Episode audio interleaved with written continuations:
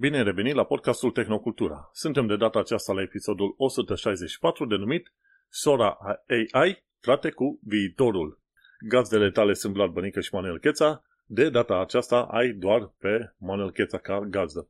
Subiectele principale de astăzi vor fi noul AI numit Sora, reactoare nucleare modulare, lockbit închis și e mail la liber. Nu uita pe oriunde asculti podcastul nostru să dai un uh, like, un share, un review, tot ce se poate pozitiv acolo, 5 stele, 10 stele, în așa fel încât uh, podcastul nostru să meargă pe mai departe, să ajungă la cât mai mulți oameni. Și nu uita, intră pe reddit.com slash r slash tehnocultura ca să lași câte un mesaj, câte o întrebare, uh, su, o sugestie de subiecte, ca să zicem așa. Am mai primit sugestii de subiecte și am mai vorbit pe tema lor în uh, podcast. De ce nu? Pe reddit slash r slash tehnocultura ne găsești pe acolo și mai discutăm din când în când. Din când în când, nu în fiecare zi, dar din când în când. O să avem iarăși un episod mai scurt, pentru că sunt uh, de unul singur în podcastul acesta, așa că o să-mi fac de cap pe subiectele strict pe care vreau eu să le discut. În uh, ultima săptămână, ce am descoperit din punct de vedere a tehnologiei, am descoperit că m-am reatașat de AI-ul de la Google. Înainte era Bard AI și l-am uh, testat, a fost cât de cât ok. La un moment dat am fost dezamăgit de el. Zic, băi, jumătate din chestiile pe care le zice AI-ul ăsta sunt total inventate.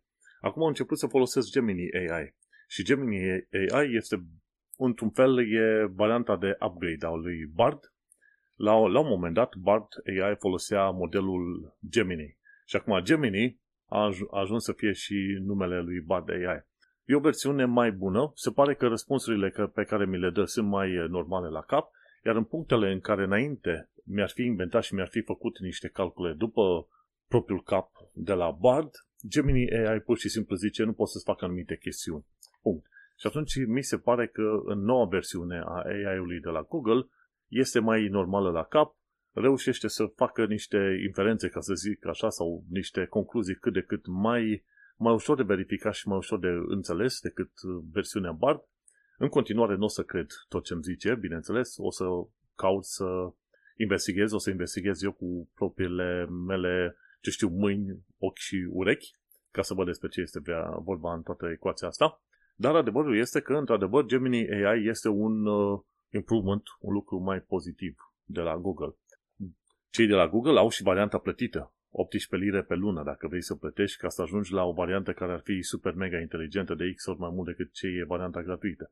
Deocamdată mă folosesc de varianta gratuită, chiar la un moment dat am citit niște rapoarte financiare oficiale pe, de la o anumită firmă și mi-am format niște idei, niște concluzii în capul meu. După care am început să pun întrebări și am zis, băi, pe baza rapoartelor, ultimelor rapoarte, zim și mie ce părere ai despre punctul X, Y, Z. Și am pus o serie de întrebări. Concluziile au fost destul de aproape de ceea ce aveam uh, eu în cap. Și in, inclusiv tot felul de idei din asta generale legate de, ce știu, firma respectivă. Așa că o să zic că acest nou Gemini este ceva, acest nou AI de la Bard este ceva mai, mai util decât ce a fost ăla altul de dinainte. Tot în ultima săptămână am uh, urmărit un filmuleț nou de la XKCD și este vorba de faptul că la un moment dat se întreba, se întreba o tipii ăștia de la XKCD dacă poți să faci o umbrelă din lasere. și e foarte interesant pentru că la un moment dat o să vezi tot felul de idei din asta destul de crețe, cum să faci o umbrelă, o umbrelă cu aer comprimat, de exemplu. Să ai un tub și împinge aer comprimat și aerul ăla trebuie să fie suficient de puternic încât să arunce sopia în toate direcțiile. Și tipii ăștia de la XKCD până la urmă au făcut calcule și au explicat, băi, în principiu ai putea, dar te-ar costa extraordinar de mult să faci un, o asemenea umbrelă din lasere și cel mai probabil o să ai genera tot felul de incendii și distrugere în jurul tău, așa că nu ai avea nevoie să faci o asemenea chestie, o umbrelă din uh, laser. Dar asta nu îi încurcă pe oameni să întrebe tot felul de chestii și îmi place, pentru că canalul ăsta de YouTube e XKCD What If. Adică cum ar fi dacă ai face X, Y, Z situație. Și chiar, chiar mă distrează. Au început ăștia să publice pe canalul What If acum vreo două luni de zile, știi? Și, de exemplu, cum ar fi un cutremur de magnitudinea 15? Sau cum ar fi să arunce o minge de baseball la 90% viteza luminii? Sau ce s-ar întâmpla dacă Pământul dintr-o dată s-ar opri din, din rotația în jurul axei proprii? Nu? Tot felul de chestii din astea. Și sunt faine întrebările astea și mă bucură că le pun pentru că îți, îți arată și, să zicem, limitările întrebărilor, dar și ce poți învăța din punct de vedere științific. Super tare canalul ăsta. XKCD What If. Super, uh, super tare. Și da, nu e prea practic să ai o umbrelă din laser sau cu laser. Unul dintre motivele pentru care am făcut și tehnocultura.ro și după aia schimbat în tehnocultura.com este să scriu sau să vorbesc despre lucrurile care mă interesează din lumea tehnologiei și științei, cu tot felul de întrebări astea random, întâmplătoare. De ce? Pentru că în continuare mă bucur foarte mult să învăț în fiecare zi câte ceva nou, să aflu o chestie de știință sau de tehnologie nouă sau din lumea cercetării, pentru că sunt atât de multe lucruri de învățat, este aproape imposibil să fii în temă cu toate subiectele din, uh, să zicem, epoca curentă. Și mă interesează să învăț lucruri noi, să văd întrebări noi și tocmai de aceea am și creat portalul ăsta cu ghilimele de rigoare numit uh, Tehnocultura, nu? Ca să pot să transmit pe mai departe ceea ce am aflat, ce am învățat și, bineînțeles, să împart curiozitățile astea cu oamenii din jur. Și pe ideea asta continui și cu subiectele pe care le prezint pe aici, alese pe criterii total personale, ca să zic așa. Hai să intrăm în primul mare subiect al zilei, de la Blipping Computer, ci că Lockbit a fost închis. Lockbit este vorba de un software de ransom și de fapt un fel de software as a service din lumea ransom, făcut de către un grup din ăsta criminal organizat, din, uh, format din ucrainieni, ruși și încă alte neamuri din astea, și din Polonia, de exemplu, Polonia, Ucraina și Rusia, dar cu colaboratorii în foarte multe alte țări. Și FBI din, uh, din uh, SUA, cu NCA din UK, cu Europolul și cu alte câteva asemenea organizații naționale, au reușit să pună pe tușă, să zicem, rețeaua celor de la Lockbit. Lockbit e un software de ransomware, dacă stai să te uiți. Și atunci mai mulți asemenea indivizi au fost arestați în mai multe zone, iar numele unor indivizi care fac parte din echipa asta Lockbit, dar sunt în Rusia, de exemplu, au fost făcute publice. Rusia, bineînțeles, nu va colabora să îi predea pe indivizii respectivi și deocamdată în măsurile, să zicem, internaționale a Rusiei și a Europei, atacurile cibernetice conduse de către să zicem, China, Rusia, Afganistan, uh, să zicem, Corea de Nord, nu, nu vor fi considerate, să zicem, acte de război, uh, cel puțin nu în epoca curentă, nu în generația asta, nu în următorii 10-20 de ani de zile. Și atunci, din punctul ăsta de vedere, nu vor fi niște măsuri de atac la adresa Rusiei pe chestia asta și doar se vor trimite doar interpelări. Le vor zice rușilor, băi, dați-ne, predați pe următorii oameni pentru că știm că sunt implicați în operațiunile XYZ. O operațiune polițienească numită operațiunea Kronos, în colaborare pe mai multe continente și țări, a reușit să îi, uh, cum îi zice, să-i uh, dezactiveze pe ăștia de la uh, Lockbit. Și că au reușit să închidă 34 de servere din uh, țările de jos, Germania, Finlanda, Franța, Elveția, Austria, Australia, pardon, SUA și din UK. 34 de servere. Pe serverele respective s-au pus după aia când te duci la site-ul uh, lor, s-a pus deja o imagine gata, a fost preluat de către uh, FBI, efectiv, și NCA. Și au reușit să ofere după aia 100 de chei de, de, de criptare care sunt publicate acum pe nomoreransom.org și acolo te poți duce pe Decryption Tools și o să găsești mai multe detalii de de, să zicem, Lockbit. Lockbit 3.0 Ransom. Și E un software de decriptare și atunci poți să-l downloadezi și îți dă și un how-to guide. Deci pe nomoransom.org, dacă știi că a fost folosit Lockbit 3.0 pentru ransomware, te poți duce să iei uh, acest tool. Interesant, toolul a fost făcut de poliția japoneză și îl poți downloada să te ajute să decriptezi fișierele din calculatorul tău. Dacă te duci pe nomoransom.org. Foarte faină treaba asta. Și Citeam la un moment dat, mă, unde era, nu mai știu exact unde în uh, articolul ăsta, dar Lockbit era un fel de ransomware as a service. RAAS, RAS. Și a apărut în septembrie 2019 și a afectat firme gen Boeing, Royal Mail din UK, uh, firma Continental și uh, sistemul de taxe italian, de exemplu. Bineînțeles, au afectat pe mult mai mulți oameni și că vreo 2000 de victime și-au colectat au strâns mai mult de 120 de milioane de dolari în uh, plăți. Îți dai seama, 120 de milioane. Îți dai seama de ce uh, factorii ăștia criminali sunt atât de interesați de atacurile astea de ransomware cibernetice, pentru că sunt foarte lucrative. În momentul în care oamenii nu vor mai plăti deloc pentru atacurile de ransomware, atunci ăștia o să schimbe modelul de afaceri, cum se spune. Dar toți ăștia care fac atacuri de ransomware își numesc victimele clienți. Am un client. Și unii dintre ei chiar uh, și-au construit la un moment dat un fel de uh, service client sau ceva uh, support uh, services, ceva de genul ăsta în care ți se vorbește frumos. Ți se spune că trebuie să plătești o tonă de bani, dar uh, sunt oameni special angajați ca să ți se vorbească frumos. Să ți se spună că îți vei primi date înapoi dacă plătești X, Y, Z situații. Cum am mai povestit și podcastul ăsta, oamenii care au fost la un moment dat victima ransomware și au plătit prin uh, CryptoCoins, sunt uh, șanse cel puțin 80-90% să fie victime unui nou atac uh, de cripto, uh, de ransomware. De ce? Pentru că e mai ușor să mai atași pe cineva care știe cum să trimită cripto decât să te duci să ataci pe unul nou și să-l înveți pe ăla cum să transmită cripto.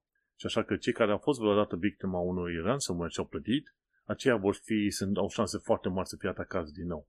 Știi cum este? Honor among thieves sau ceva de genul ăsta nu există. Onoare între oamenii ăștia. Și atunci, chestiile astea de ransomware pentru o, o perioadă o să continue.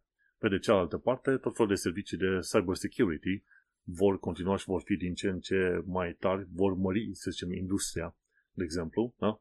pentru că din cauza existenței unor grupuri din astea criminale, tot felul de firme sunt nevoite să plătească și să pună buget sănătos deoparte pentru protecție, cyber security. Da, e un uh, trend secular, cum se numește, pentru cei care vor să se bage în cyber security și nu vor neapărat să învețe de programare. Ai fi ceva neînvățat, dar pentru cyber security sunt atât de multe domenii și lucruri pe care le poți face cu tool în care dai click, click, click și alte chestii, încât, uh, într-adevăr, ai de învățat mult, dar uh, orice meserie în care se plătește bine trebuie să înveți mult și trebuie să înveți des. Nu e, nu e o tragedie treaba asta, știi? Dar uite, Lockbit au fost dezactivați, cheile de decriptare și programul de decriptare a fost deja publicat pe No More Ransom și pentru Lockbit 3.0 Ransom. Super tare faza asta. Felicitări! Mai puțini, mai puțini figuranți ăștia de pe internet care să facă rău. Cum am povestit și în alte ocazii, la un moment dat unele v-am dat să nu știu ce film. Era prin 2010 când uh, făceam uh, suport tehnic pe acasă pe la oameni și mă sunase panicat că instalase Windows-ul cu ceva săptămâni înainte și omul a piratat nu știu ce film, cum era moda. Și zice, uite mă, mă uitam la nu știu ce film sau m-am băiat nu știu, pe nu știu ce site și uite, mi-arată că FBI este pe capul meu și trebuie să trimit urgent niște, niște bani în, uh, în contul cu tare, altfel o să mă raporteze la FBI. Și am zis, a, asta e ransomware, frate, te, te păcălește. Și l-am întrebat dacă are date importante pe ăla, zice nu. Abia am instalat Windows, nu mi-am băgat niciun fel de date importante și atunci am știut că pot să formatez. Dar până să formatez am vrut să văd dacă reușesc să și închid diverse programe. Și pe la momentul respectiv, chestiile astea de ransomware nu erau atât de sofisticate. Tot ce ar trebui să fac, am ținut control al delete de foarte mult uh, continuu, apăsat și mi-a apărea task managerul. Și a apărut vreo, ce știu, vreo 50-100 de ferese de task manager. În timp ce Windows-ul mergea încet din cauza acelui ransomware care îi mânca resursele, în timp ce Windows-ul mergea încet și abia închidea ferestrele alea de Task Manager, am reușit să mă bag într-una dintre ferestre, să identific programul, pentru că efectiv putea fi văzut ca un program acolo. Am dat, am, de fapt, da, chiar era un program acolo, un nume mai ciudățel, am dat click dreapta, end task, puff, și am închis ransomware-ul. Și aia era o chestie chiar simpluță, pentru că, în mod normal, ransomware nu-l descoperi așa de ușor și nici nu-l închis cu task manager-ul. Dar a fost așa o, o întâmplare. Și, bineînțeles, am formatat calculatorul omului, i-am reinstalat Windows și așa am mers mai departe. Altfel, s-ar fi dus să plătească și chiar era pregătit omul să se ducă la bancă și să plătească cât vreo 300 de dolari, ceva de genul ăsta. Era panicat, nici nu-ți vine să crezi ce, ce era în, în creierul omului. Am zis, nu, domnule, astea sunt bancuri, hai să-ți reinstalăm windows să mergem mai departe. M-am făcut cu o chestie, cu niște bănuți noi și omul era foarte fericit că nu s-a dus să-și dea o tonă de bani la ăștia de ransomware. Și sunt unii oameni care ar putea fi efectiv speriat și panicat și după aia vezi la un moment dat cum își au lumea în cap și cine știe ce lucruri necugetate fac. Se întâmplă, să știi. Hai să mergem la următoarea sursă, la următoarea știre, de la Cold Fusion. Sora AI face filme bune. Și e vorba de noul AI sau noul tool de la AI, AI de la OpenAI. OpenAI nu mai e așa de open în ultima perioadă, face tot felul de tool care sunt închise, prezintă doar chestiuni demo. Dar ce e interesant, toate filmele astea care au circulat pe internet făcute de Sora AI, nu știu de unde a venit Sora numele să zică Sora și nu fratele sau ceva, toate filmele astea prezentate doar printr-un prompt. Sora AI este un text video. Faci un prompt, trimiți o propoziție, spui vreau să văd uh, un film uh, în Japonia în perioada primăverii cu niște oameni mergând pe stradă și cu camera care zboară deasupra lor. Măi, și face filmul cu mișcările și cu detaliile foarte, foarte fluide și precise și interesante, încât chiar zici că a filmat cineva cu o dronă sau cu ceva de genul ăsta. Și e absolut incredibil. Tot felul de demo-uri făcute cu Sora AI, care au fost prezentate, sunt incredibile. Acum, nu știu dacă nu cumva au fi niște demo-uri de alea super mega editate, cum făcuse la un moment dat uh, Google cu Bard de AI când a făcut prima prezentare. Deci e Bard, fă și zim, nu mai știu ce. Și erau foarte puternic editate, gen Bard nu era în stare să facă chestiile alea în mod real, știi, e mai mult marketing. Și atunci mă gândesc că n-ar fi numai marketing cu Sora AI, pentru că există tot felul de tool-uri din asta prin care poți să generezi filme scurte de 5-10 secunde, prin uh, text-to-video, de exemplu. Și demo-urile alea îți dai seama foarte greu că sunt făcute de un AI. În, în mod normal îți dai seama că e făcut de un AI sau, sau ceva, pentru că te uiți pe imagine și la un moment dat sunt anumite lucruri care nu se combină cum trebuie, gen mâna unui om are șase degete în loc de cinci, sau diverse unghiuri nu se potrivesc undeva, ori stilul de animație, ori ceva pe acolo nu se potrivește și îți dai seama. Și, dar ceea ce face Sora AI e mult mai tare decât Stable Diffusion și alte chestii de genul ăsta. Și mișcările sunt naturale. Când te uiți acolo, rămâi mască efectiv ce poate să facă. Și au zis uh, foarte mulți oameni, sunt de părere că cel puțin acolo unde ai nevoie să folosești un fel de stock footage, cum se zice în engleză, adică niște imagini doar reprezentative, un tool gen Sora AI care ar putea fi folosit chiar foarte bine. Bineînțeles, bătaia mare este pe chestiuni din asta de generative AI, da? Generezi text, generezi audio, generezi video și tot felul de prostii. Dar AI lucrează pe mult mai multe chestiuni, inclusiv pe partea de inferențe, de exemplu. Nu ai nevoie neapărat să ai ceva pe generativ, ci ai nevoie de ceva pe partea de logică, de exemplu. Nu? Sau ai nevoie pe, ce știu, alte direcții în care să-ți citească un text și să îți explice. Deci nu e numai generativ AI. Dar în ultima perioadă e o bulă din asta. În ultimele, probabil, a început anul trecut, probabil mai durează și anul ăsta. E o bulă așa mare cu generativ AI și atunci toată lumea vor să vrea să facă parte din, din marele spectacol, știi? Că AI-ul va fi noul internet. Ok, îl înțelegem treaba asta, dar uh, trebuie să fii și cu mare grijă unde duce toată afacerea asta. Va fi Sora AI un tool care va fi folosit de oameni? Sperăm că da. Te poți bucura la un moment dat că generezi filmulețe micuțe și distractive. Tipul ăsta de la Cold Fusion zicea că s-ar putea să fie o mică problemă când uh, vezi tot felul de filme pe TikTok, pe social media și nu-ți mai dai seama dacă sunt reale sau false. Dar uh, adevărul e dacă stai să te uiți la o tonă de oameni care se uită la tot felul de filmulețe scurte, lungi, ce vrei tu, oamenii aia nici nu mai sunt interesați până la urmă dacă e ceva adevărat sau fals, ci doar se distrează. A, uite o pisică care a căzut în cap sau uite un câine care s-a speriat de propriile sale gaze. Face părț și s-a speriat. Oh, ce s-a întâmplat? Nu tot fel de chestii din astea idiote. Și vezi pe oameni cum se uite, se hlizesc la ele și internul și peste tot. Și crezi că ar mai conta pentru oamenii ăia dacă e real sau nu? Ei au nevoie să-și ocupe timpul și game over cu toată discuția asta. Dar, într-adevăr, e, va fi mai complicat, să zicem, odată ce ai un uh, fel de sora AI care să face tot felul de filme cât se poate de complexe, cum sunt acele deepfakes, și atunci uh, vei avea nevoie de tool noi, care, bineînțeles, vor fi bazate tot pe AI, ca să-ți dai seama dacă filmul pe care îl vezi este fals sau nu. Știi că în România era o perioadă în care filmele nu erau admise de către poliție sau în, în sala de judecată pentru că se considera că ar fi filmate și trucate. Deci nu știu ce fumau oamenii aia și polițiștii și judecătorii, dar în mod sigur substanțe ilegale deveneau cu presupunerile astea. Băi, fratele meu, filme din alea erau foarte greu de, de trucat și, și chiar și acum sunt destul de greu de trucat cu niște specialiști îți dai seama dacă un film este făcut cu AI sau trucat sau alte chestii, știi? Sunt tot fel de detalii la care te poți uita. Și, dar acum, va, acum se va pune puțin mai bine problema, ok, mă la filmul ăsta, este trucat sau nu, este făcut cu AI sau nu. Acum poți să-și pună mai mult problema, sau nu neapărat acum, ci probabil în vreo 2-3 ani de zile. Dar mă distra când auzeam uh, motivele astea. Nu acceptăm video că asta nu e probă admisibilă pentru că poate fi manipulat. What? Băi, pe la vremea respectivă abia, abia puteai avea un uh, fișier MIDI să asculti audio pe un telefon și tu zice că un telefon uh, sau tot fel de filmări pot fi trucate în halul ăla. Ok, poate unul de oameni, dar nu toată lumea, știi? Și e incredibil ce face acest Sora AI. Așteptăm să vedem un model uh, disponibil pentru toată lumea, să vedem ce iese pe acolo când uh, scrii. Oricum, chestiile de generative AI sunt foarte distractive. M-am mai jucat la un moment dat. Uh, gen o pisică cosmică stă pe planetă să faze de genul ăsta și m-a distrat. O altă chestie care e tot legată de AI e un concept numit explainability în AI, adică se cere AI-ului să-ți explice de unde are informația aia. Și am citit un articol de curând publicat de către ăștia de la uh, factset.com, factset.com și chiar uh, spuneau oamenii, uite, un concept de care n-am știut explainability, în sensul, băi, nu-i poți cere unei AI să-ți explice de unde știe niște chestii. A fost, AI-ul a fost antrenat pe o tonă de chestiuni, la mult material, și atunci face niște inferențe. Și făcând acele inferențe, se pare că e apro- aproape imposibil ca AI-ul să-ți explice de unde are o anumită concluzie, gen uh, uh, diferența între un cerc și un pătrat sau faze de genul ăsta. Când încerci, ok, dăm niște surse pe info- legate de informațiile pe care le ai.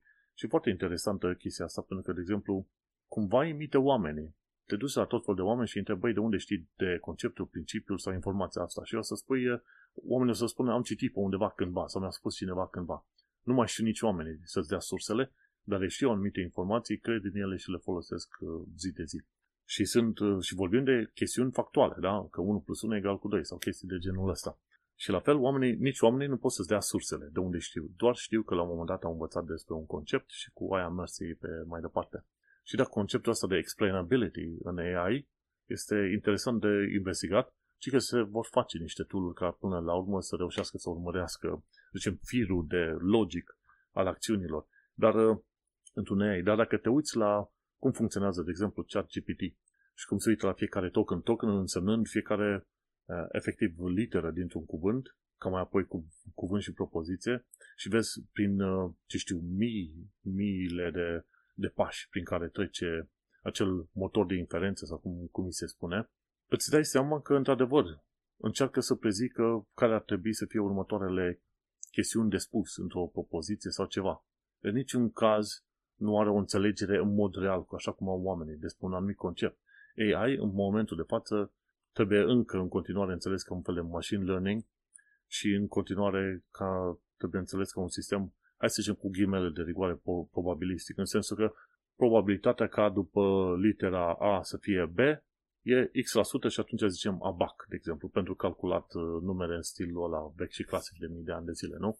Și atunci când te uiți la procesul de inferență și prin zecile de pași prin care trece ca să calculeze ceva, să mai adauge litere, să uh, îndepărteze și alte chestii, atunci îți dai seama, da, acolo îți dai seama că într-adevăr e greu să găsești o sursă, pentru că efectiv uh, ce face AI-ul nu neapărat își găsește din, își amintește din ceva, ci efectiv construiește răspunsul. Știi? Și o diferență între a-ți aminti de undeva și să construiești un uh, răspuns în machine learning.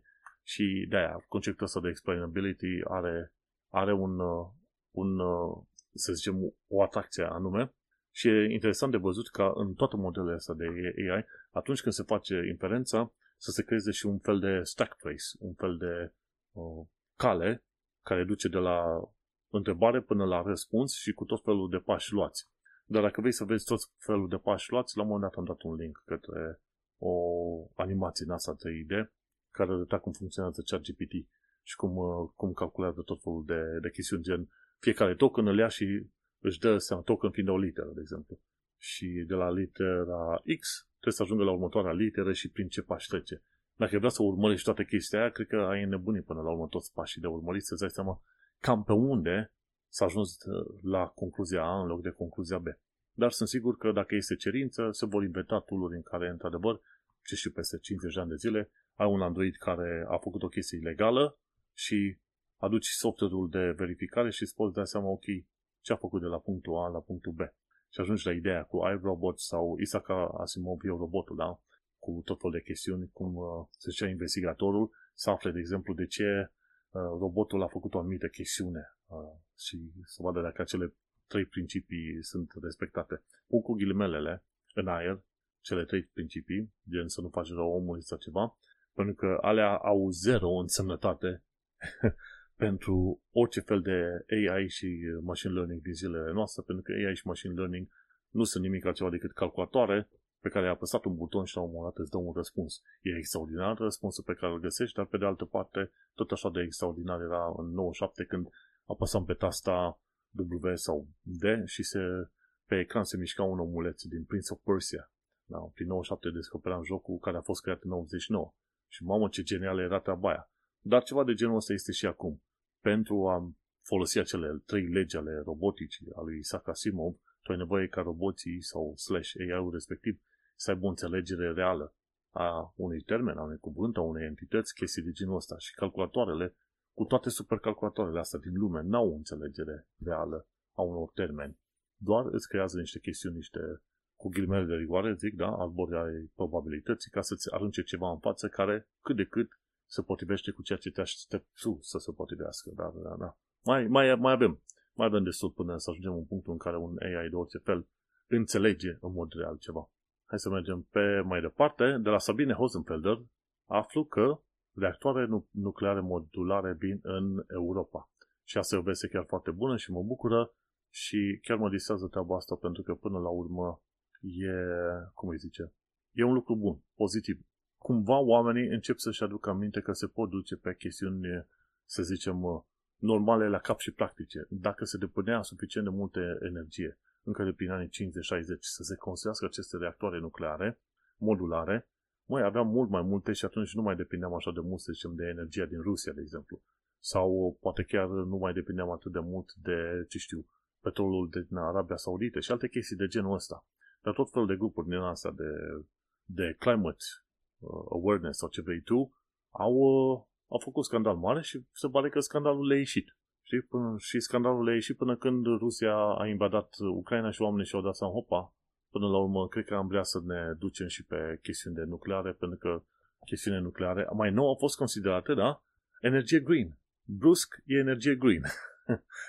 și mă bucură că sunt cercetări în direcția asta și unde francezii, olandezii, polonezii fac treaba asta, încep să colaboreze mai mult pe ideea de, cum îi zice, reactoare nucleare pe, pe toriu. Și e o, e o firmă Narea și sunt de fapt două, două firme. E Narea și Horizon, Horizon care uh, firma Narea a fost uh, creată în Paris, în Franța și Horizon a fost creată în Amsterdam, în uh, țările de jos. Și asta două lucruri împreună ca să creeze, să zicem, uh, să zicem, uh, molten salt reactors.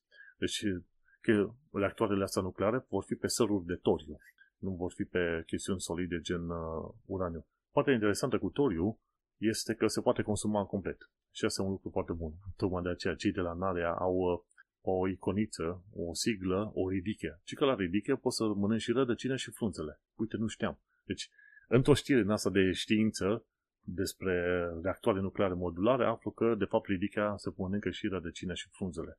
Pe bune. Când mergem la cumpărături și să mai pun mâna pe ridiche, o să iau cu totul și o să probez. Să știu că nu am murit prost. Și atunci, ce vor să facă oamenii ăștia e să creeze reactoare din astea modulare, care să, pot fi, să poată fi carate cu camionul, ca să zicem așa. Nu poți să faci ceva de bunzunat. Dar uh, partea interesantă e că, fiind modulare, se pot conecta mai multe la un loc și atunci ai mai multă energie electrică. Și ca utilitate va fi pentru tot felul de firme care se pot deconecta de la rețeaua publică, se conectează la reactoarele astea nucleare și le folosești pentru cât ai uh, nevoie. Și în sfârșit, uite că se face chestii de genul ăsta. Ci că până în 2035, cei de la Narea și de la Horizon vor să facă reactoare care să aibă 100 de megavolți electroni până prin 2035. Super tare faza asta. Și să nu uităm că, de fapt, și China se orientează către tot felul de reactoare din asta, uh, să zicem, pe toriu. Nu, nu, nu-mi place China ca sistem politic pe acolo. Au făcut ei foarte mult bine cu sistemul ăsta uh, semi-capitalist acolo în anumite zone și au reușit să ridice din uh, foamete foarte mulți oameni. Dar, bineînțeles, nu sunt mare fan al, sau deloc fan al Partidului Comunist de acolo. Ce face China un lucru bun este să pună puțin, să înțepe puțin lumea de peste tot cu misiunile pe care le fac ei în spațiu, cu stația spațială chinezească, cu misiunile pe lună și mai nou cu, uite, reactoare din asta pe toriu. Ok? Și atunci dacă China le face, vestul o să vrea să le facă și mai bine. Și în felul ăsta competiția asta între China și vest va duce până la urmă la tehnologii, sper eu, din ce în ce mai bune și cât mai des folosite peste tot. În, uh, și în Europa și în, uh, și în SUA, de exemplu. Tot ce avem nevoie e să se facă tot mai multe investiții și să nu intervine tot fel de grupuri din astea, așa zise, uh, eco, uh, extremiste, ce vrei tu, care să blocheze asemenea proiecte. Sper eu că vor, uh, vor continua. Și atunci, uh, toriu, ci că este de trei ori mai mult toriu în scoarța pământului decât uraniu, și atunci, un lucru foarte bun. Dacă poți să-l consumi pe tot, de ce nu? Molten Salt Reactor are și chestiuni pas- pasive. De exemplu, dacă mai ai curent electric să menții instalația, bineînțeles că la un moment dat uh, se poate opri tot, uh, tot procesul. Un asemenea reactor ar fi probabil, ce știu, 10 metri înalt și vreo 20 de metri în diametru, ceva de genul ăsta. Deci ar putea fi chiar destul de mic comparativ cu tot felul de alte reactoare pe care le știm noi, ale clasice din, uh, pe uraniu. Și bineînțeles, probabil ar fi mai ușor de produs și de obținut toriu decât uraniu. Super tare faza asta. Hai să mergem la următoarea știre și anume este vorba de știrea de la TechCrunch. Score este un dating app pe bază de credit score. Și în România este cam greu să te duci la biroul de credit, faci o cerere și nu știu când primești prin e-mail sau prin uh, plic acasă ca să știi ce credit score ai. În Germania la fel este foarte greu, chiar a și spus Vlad la un moment dat că trebuie să trimiți scrisoare fizică, ceea ce e total idiotic în epoca lui 2024. În UK e altă poveste. În UK eu pot să-mi verific credit score-ul la secundă. Sunt trei firme foarte mari, e TransUnion, Experian și o altă firmă, nici nu mai știu care e, dar am la toate trei și îmi pot verifica oricând credit score-ul. Acel credit score este de fapt un score pe care îl primești în funcție de plățile pe care le-a făcut la tot felul de servicii. Și diverse firme din astea, care sunt firme private, care sunt date despre, despre să zicem, activitatea ta de plată la servicii, firmele astea private au propriile, sale, propriile lor criterii, în baza cărora se oferă ție un, un scor, un anumit scor. Cu cât ai scorul mai mare, cu atât îți este mai ușor să fii acceptat la chirii aici în UK sau să primești un împrumut, ori să găsești o, o asigurare de orice fel. Dacă e scorul mai mic, atunci nici împrumutul și s-ar putea să nu te accepte nici la, la chirii. Da? E, e, e un element foarte important. Și aplicații de genul ăsta de credit score, cum e Experian pe UK, sunt folosite pentru verificarea identității, inclusiv în, de către organisme din asta guvernamentale, gen HMRC, de, de exemplu, Departamentul de Taxe și Impozite, ceva de genul pe UK. Și e, cel puțin pe vest, este foarte importantă chestia asta cu credit score, pentru că asta îți determină posibilitatea ta de, de a avea împrumuturi și alte chestii de genul ăsta. Și e destul de transparentă treaba asta pe vest față de alte țări gen, să zicem, Germania sau poate chiar România. Și uite, în SUA, mi se pare în Silicon Valley, ăștia au inventat o aplicație numită uh, numită Score, făcută de către Neon Money Club. Și este o aplicație pentru cei care teoretic ar fi ar fi mai bogați așa și care avea un scor.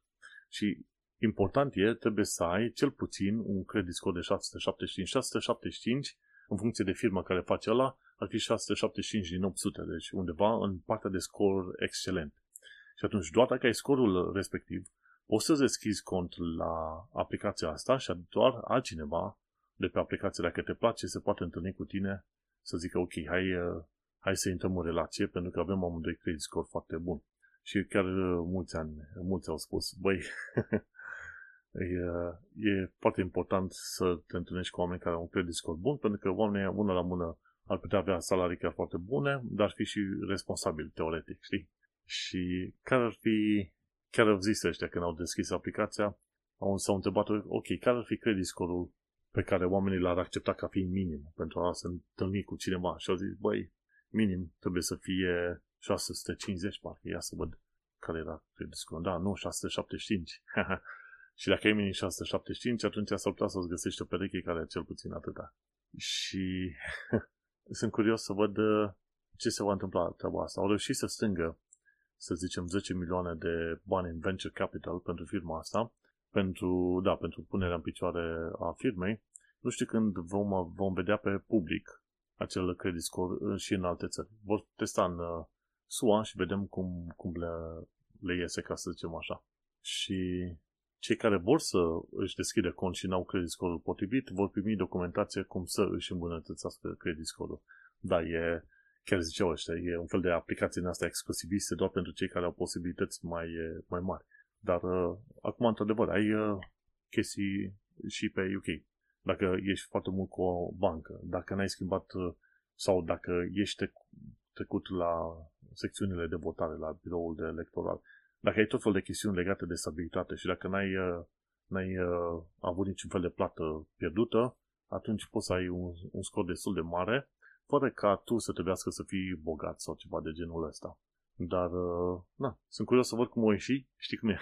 Chestia asta cu credit score e foarte mult, să zicem, o imitație a ceea ce au în China. Au în China ceva ce se numește social score și fiecare persoană are un anumit scor și pe baza aia partidul uh, chinez interacționează cu uh, persoana respectivă sau îi afișează anumite informații pe internet oamenilor.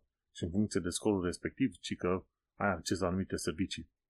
Și așa, acest scor e și credit scorurile în vest sunt cumva asemănătoare și nu e, să zicem, nu ești urmărit pe atât de mult, dar totuși simți că sistemele astea automate te, te pun așa în niște clase, în, în niște grupuri care mai de care. E o urmărire în stilul ăla 1984, nu? cum era în cartea aia. Nu știu pe unde va merge aplicația asta cu Credit Score, dar e posibil să, să existe pentru o anumită nișă de oameni, ca să zicem așa. Care ar fi părerea ta despre acest Credit Score? Da? Intră pe r slash tehnocultura pe Reddit și dă-ne și nouă cu părerea ta. Părerea mea este că e doar o extensie a ceea ce am văzut deja și nu sunt uh, în principiu împotriva ideii de credit score, ci doar sunt uh, împotriva ideii că tot fel de firme private pot să creeze acel credit score fără să fie verificate din amănunt și fără să poți uh, să te combați prea tare cu ei. Ok, ți-au dat o, o degradare a scorului, dar e cam mare, da? Deci nu ai un mecanism prin care de feedback și prin care să cer, băi, vreau să fie reanalizată treaba asta și așa, din punctul ăsta de vedere, dat fiindcă credit score, cel puțin în lumea vestică, e folosit atât de mult, ar trebui să existe o organizație guvernamentală la care să te poți plânge și care să poată să facă un fel de overruling, să zică, băi, hai, anumite chestiuni nu sunt ok în modul în care ați gândit voi scorul pentru persoana XYZ. Da? Important este să existe un mecanism de feedback. Nu o firmă privată să decidă ce va fi cu viața ta din cauza faptului că ei ți-au tăiat scorul la jumătate și nicio bancă după aia nu-ți dă un frumut, de exemplu. Știi? Aia e faza dureroasă. Hai să mergem pe mai departe la următorul punct, gen de la zi din net am aflat că sunt headphones care transmit sunetul plinos. Auzise mai de mult de chestia asta, dar uh, nu prea, nu prea băgat de seamă. Mi s-a părut un fel de chestii gimmicky, cum se zice, știi? E un, sunt niște headphones de la Suntu Wing, în mod sigur chestiuni din asta chinezești, și când te uiți la imagine undeva spre final, boxele alea, cum ar fi, intră în contact cu osul, osul tău din zona urechilor. Și atunci boxele alea vibrează în așa fel încât vibrația se transmite prin osul craniului și ajunge până la urmă la urechea internă și așa îți generează sunetul. Tot așa se generează sunetul pe tot felul de dispoziții virtuale, găsești și pe, pe Amazon, care vibrează într-un mod anume. Și când le pui pe masă, că e metal, că e din, uh, din lemn, masa aia în sine îți generează sunetul și muzica, pentru că vibrează masa aia la, la o anumită frecvență și într-un anumit mod. Sunt foarte simpatice chestiile astea. Bone conducting, așa zice în engleză. Da? Sunetul este condus cumva sau transmis prin, uh, prin os. Am să încerc o dată, doar de curiozitate, să văd cum e. Dar am înțeles că sunt destul de scumpe, nu știu ce ziceau așa, 200 de dolari sau ceva de genul. Nu vreau 200, să dau 200 de dolari, doar să testez o chestie din asta gimmick. Da, 199. Aha. O să caut ceva mai ieftin și doar de curiozitate o să încerc o dată să văd dacă e, ai vorba de ceva curetețe a sunetului sau nu. Chestia interesantă la chestiile astea, la aceste headphones care transmit sunetul prin os, este că îți lasă urechile libere. Poți să auzi și din jurul tău. Și ci că ține bateria cât vreo 10 ore. La ăștia sunt, cum se zice, sunt o wing. S-U-U-N-T-O spațiu wing. W-I N-G. N-am să iau din asta, dar o să încerc să iau alte ceva mai ieftine și să văd despre ce se vorba. Doar de curiozitate. Hai să mergem la următorul lucru. Ce am aflat de curând de la Capstone Security este că e-mailul tău este public. Bineînțeles, nu în, în mod direct și în mod real, dar ce se întâmplă este că o anumită e un ISP din SUA, numit US Internet Corp, avea adresele de e-mail pentru tot felul de domenii, accesibile prin, prin internetul unui subdomeniu și ei nu știau că e deschis. Și era la portul 81. Mi se pare că portul 81 este portul de FTP, nu? Sau nu știu, să vedem. Port 81 web. Hai să vedem despre ce este vorba. E 81, e, da, este vorba de web administration, e port uh, TCP 81, ar trebui să fie, portul 80 e pentru traficul obișnuit, când vezi o web, pagină web normală. Dar 81, chiar încercam să văd uh, pentru ce e anume, pentru web administration.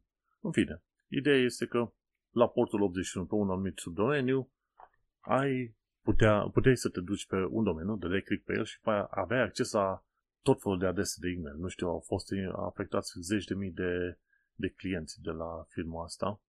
Erau 6500 de domenii și fiecare asemenea domeniu probabil avea mii și mii de clienți. și adresele de e-mail a oamenilor, și nu numai adrese de e-mail, și detaliile, adică și conținutul e-mailurilor respective, ajunseseră efectiv în public ca oamenii să le poată citi, să le vadă. Ceea ce a fost o chestie, wow, foarte ciudățică. Și aveau problema asta, cred că de vreo 2 ani de zile, ceva de genul ăsta. de și ziceam, când îți notezi niște informații în e-mailul tău sau trimiți un e-mail, gândește-te că acel uh, e-mail s-ar putea să fie, cum îi zice, la un moment dat uh, trimis în, sau scăpat în public. De aceea, ce pui pe e-mail-uri, trebuie să ai grijă să nu fie materiale care îți vor genera probleme pe viitor. Cam asta e ideea ce, pe scurt, pentru că atâta timp cât este din calculatorul tău, s-ar putea să, să-ți genereze probleme. De aia am și zis, e-mailul tău este public. Hai să mergem la niște subiecte pe scurt, așa. Într-adevăr, la anumite lucruri parcă aș putea să aberez puțin mai mult, dar am, am aberat destul la ideea de Sora AI și cu Lockbit, așa că pot să prezint și niște știri mai pe scurt acum, ca să zic așa. De la PC Gamer am aflat că Assassin's Creed Mirage are un mod numit Permadeath și în care dacă ai murit, ai murit, e game over, trebuie să începi jocul uh, din nou. Modul respectiv se numește Full Synchronization Challenge. E un challenge. Partea interesantă la acest Full Synchronization Challenge este că dacă mori, nu numai că e un permadeath, adică moarte permanentă, dar îți șterge și save file-ul, ca să nu poți să începi de dinainte sau ceva. Și asta e una dintre cele mai uh, să zicem, cele mai ciudate chestiuni într-un fel de permadeath. Da? Ceva de genul ăsta a fost la un moment dat și într-un joc din asta cu uh, Watch Dogs Legion, în care acțiunea se întâmpla în Londra, puteai avea o secțiune în care să, o opțiune în settings, în care să zici, ok, membrii echipei mele poate să fie în permadeath dacă mor. Și la un moment dat, uh, foarte mulți oameni au scos permadeath-ul ăla, pentru că la un moment dat jocul devenea foarte, foarte greu de jucat, ca să zicem așa. Și da, mă disează treaba aia dacă șterge file save, dacă mori, poate nu-ți convine să faci acel challenge. Sau poate îți convine, cine știe. Tu vei ști pe acolo. Pe mai departe, de la AI Nexus, am aflat că robotul Optimus de la Tesla pare mișto. Mă uitat la filmul asta de prezentare. Într-adevăr, mișcarea robotului Optimus, mișcarea mâinilor, a picioarelor, a corpului, e cât se poate de naturală și modul în care au reușit ăștia să construiască robotul, dacă într-adevăr fac ceva să zicem, util și comercial din el e absolut incredibil și comercial.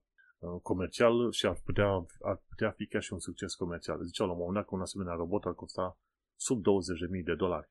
Sunt, cred că, o tonă de firme care ar plăti banii ăștia dacă robotul ăla chiar poate să scoată la capăt efectiv, cum, uh, cum zic ei.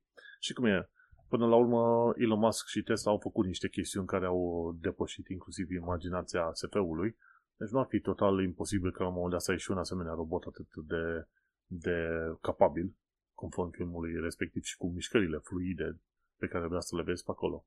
De ce nu? Trăim și mai vedem. De la Tom's Hardware, o altă știre, am aflat că cercetătorii știu cum să fure amprente doar cu ajutorul sunetului. Și vorba de faptul că, de exemplu, dacă ai un telefon și muți degetul pe ecran ca să miște, să faci, să faci gestul ăla de swipe, de ștergere a telefonului, și că după suficient de multe ștergeri din astea așa, sunetul generat de amprentele tale pe ecranul respectiv are un uh, anumit tipar și în funcție de tiparul ăla, ei, cercetătorii, reușesc să construiască amprenta parțială în 30% din cazuri. E absolut incredibil. Sunetul tău, cum te joci pe telefon, cum dai cu degetul, poate să genereze să zicem, la un moment dat, suficient de multe informații încât să, să creeze amprenta ta a degetului în 30% din cazuri.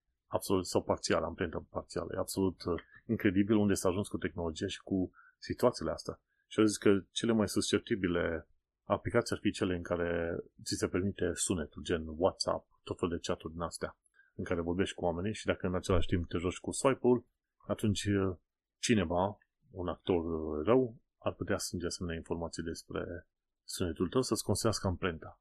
Absolut incredibilă treaba asta. Și ultima chestie pe astăzi, ci că scad prețurile la plăcile video. Cei de la Hardware Unbox au făcut uh, o verificare și, într-adevăr, mai ales AMD a scăzut prețurile, poate chiar și cu 10-15% la plăcile lor video, pentru că Nvidia a scos pe piață RTX 3070, 4070 și varianta Super și Super TI și alte chestii. E o perioadă bună de cumpăra plăci video? Poate da, poate nu. Ideea e că scad prețurile și de ce nu, hai să mai așteptăm puțin până scad și mai mult prețurile. Pentru că vreau să mă trec, anul ăsta chiar mă trec pe AMD. Visul meu cu ray tracing el lăsat puțin la o parte, oricum mă bucur deja, oricum tehnologiile și ce pot să obține deocamdată jocurile fără ray tracing este suficient de bine din punctul meu de vedere. Așa că mai așteptăm, mai așteptăm să mai scadă puțin prețurile, ne bucurăm. Ok, am vorbit mult, sper eu și suficient de util. Noi ne mai auzim pe data viitoare. Din nou sper cu ceva știri utile, faine și mă gândesc chiar interesante. Noi ne mai auzim pe data viitoare. Succes!